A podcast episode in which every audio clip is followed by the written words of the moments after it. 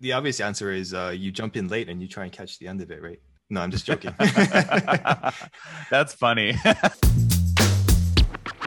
hey, it's Walter here, and you're at the Think Profit podcast, where we're going to help you develop a rock solid trading confidence and avoid the potentially endless cycle of system switching. Right, Hugh? That's right. We're going to help you develop a wealth mindset, develop a trading strategy that fits your core personality and help you overcome the obstacles that stop over 90% of traders. All right, Hugh, sounds good. You ready to go? Yeah, let's do this. Hey, Hugh. So here's a question um, How do you deal with missing out on a really excellent opportunity? So you knew it was coming, it shows up, and then you miss it, right? So I've had a few of these uh, the last couple of weeks, actually, uh, more than a few, uh, where you know, like I I was going to sell the USD Swissy. I was sitting in front of the chart waiting for it to happen, and it didn't retrace quite enough to what where I wanted it to go.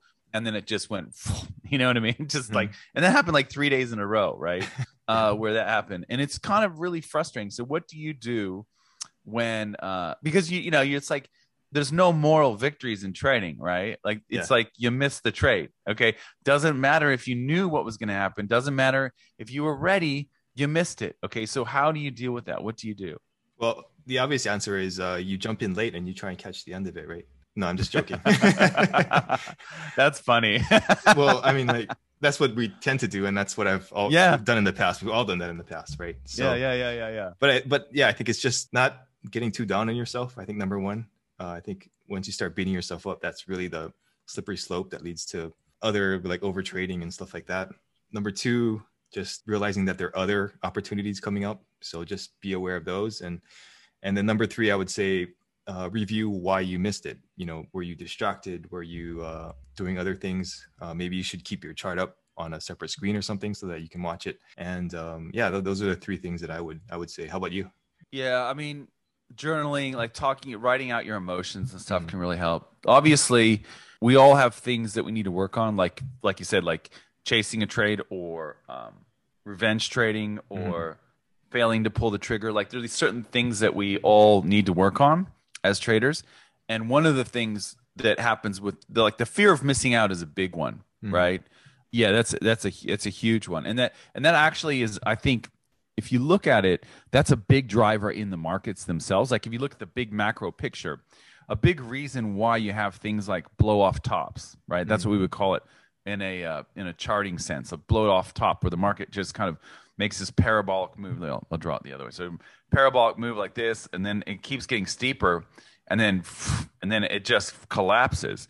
The reason why you get those sorts of things is because the last group of people who are getting in on that trade, who are buying that asset or whatever it is, that stock or getting in on that trade in currencies or, or what have you, those people are the ones that are, have the fear of missing out.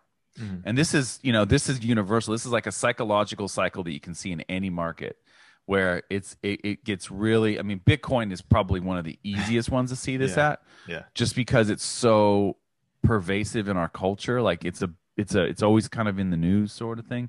Well, I guess you do overseas. If you're in the States, you might it may not be as obvious, but when you're in other countries, like they're always talking about the exchange rate, the pound versus the dollar, the Aussie dollar versus the U.S. dollar. So that this this is kind of part of the nightly news or whatever. You know what I mean? Mm-hmm. It's, it's it's always out there.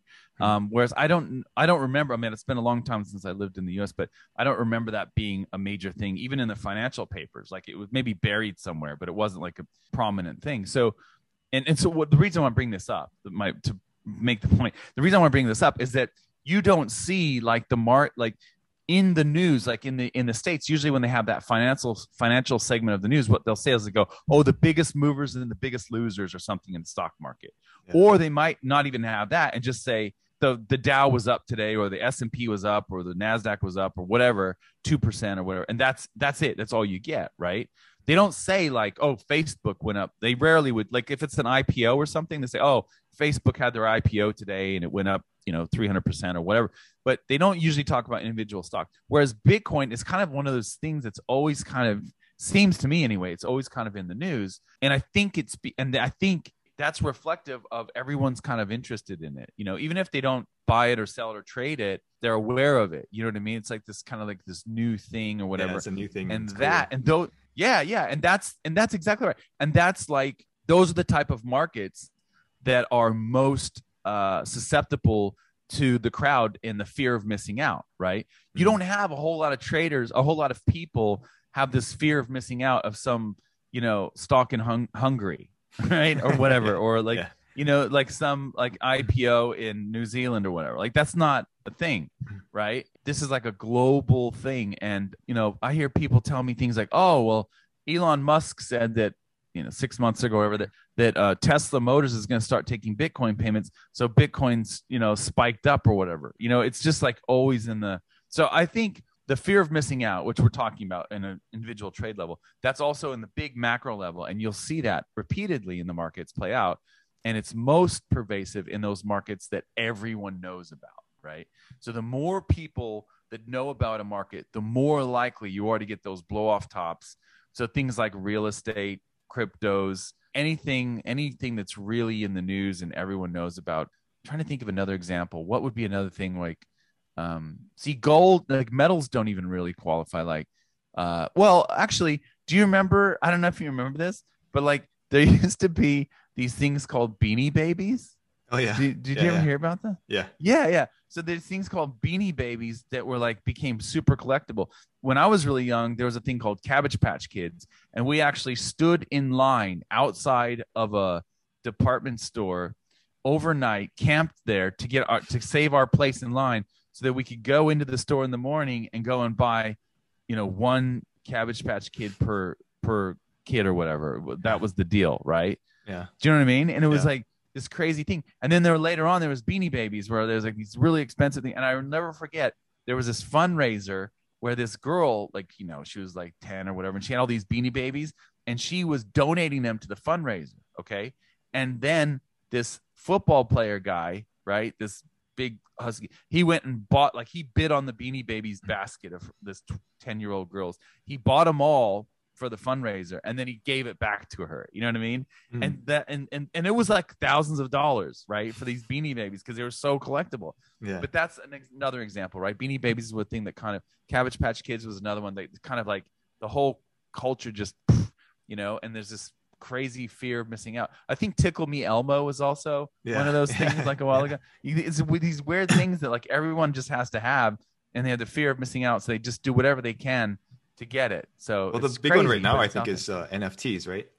Or yes recently, Yeah. the NFTs. Yeah, and I think you're right. I think you're an early adopter. I think it hasn't quite. Yeah, I think you're right. Like, dude, I was just well, when we used to be able to go to dinner, we're no no longer able to go out for dinner. But when I went to dinner with my kids a couple months ago, um, there was a, a friend of ours and his daughter, and he, they're his daughter's friends with my daughter, and I didn't realize they were at the restaurant next to the restaurant we were at. Right, there, it was Mhm. right next door, and we both saw each other at the ice cream shop.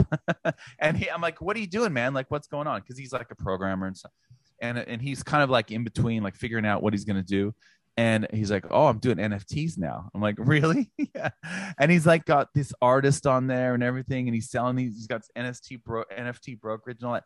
And I think it's I think you're right. I think it's one of those things where like people are just gonna go all in on this, and it's because we're learning. Everyone's learning about it, right? So they're like, okay, I don't want to miss out on this. Like I missed out on Bitcoin or whatever. So yeah, yeah, I think you're right. I think this is the next next thing for sure. Yeah. no, that's a good point on the Bitcoin and all that stuff.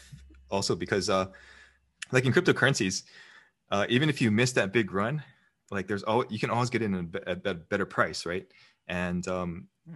I try to scale in, scale out, and uh, you know I always don't get the best price because it just keeps going down and down and down, and then you're like, okay, that hit that's a base, and it's going to go back up.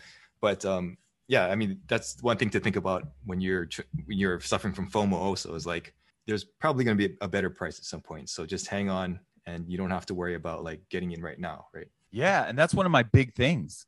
One of my big rules is exactly what you said.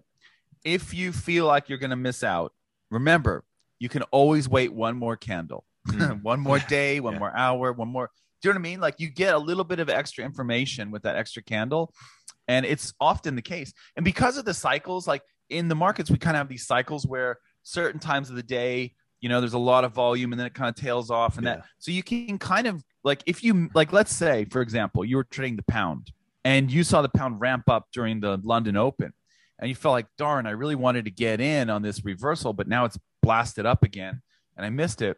You can always wait for the next cycle. You, Mhm. you know what I mean? Like Yeah. if it's a if it's a bullish trend, if it's really strong, you're gonna see it eventually do those pullbacks, like you say. And so that's yeah, and you're always better off, I think, waiting for those pullbacks. I mean, you could you can trade the breakouts, like if it's basing up or whatever, you can trade the breakouts and stuff like that. A lot of trend followers will do that, and that's there's nothing wrong with that. But if you're trying to, you know, have a tight stop and all that sort of thing, you got to wait for the pullback. And if the, if it's already gone, you, like that happened to me last night. Last night for 24 hours, I had been waiting for these trades to happen. Right. Yeah. On the pound Swissy, the Aussie, Aussie Swissy, all these trades totally wait. I'm like, okay, tomorrow, London session, early, I'm gonna go in. I'm gonna find these are gonna peak up after they're gonna retrace during Asia, and then they're gonna go. And all of them did that. However, all of them did that an hour before Frankfurt. so so Frankfurt opens an hour before London, and they actually did it like at the open of Frankfurt. They made the, their highs, Mhm. the, and so it was a little bit. I was a little bit late. Basically, I was two hours too late. So I came in, and they all the charts had gone. I'm like, well, you know, like there's nothing I can do. Yeah. Like I'm not going to get in now because it's going to retrace now, and it did. It did retrace. It retraced all during the, the New York session, all of those. So yeah, you just have to wait. So it's like, okay, well, I'll just wait for the next. There's always another opportunity. That's the great thing about the markets. There's always going to be another opportunity. And that's something I think we should tell ourselves when we're worried about missing out for sure.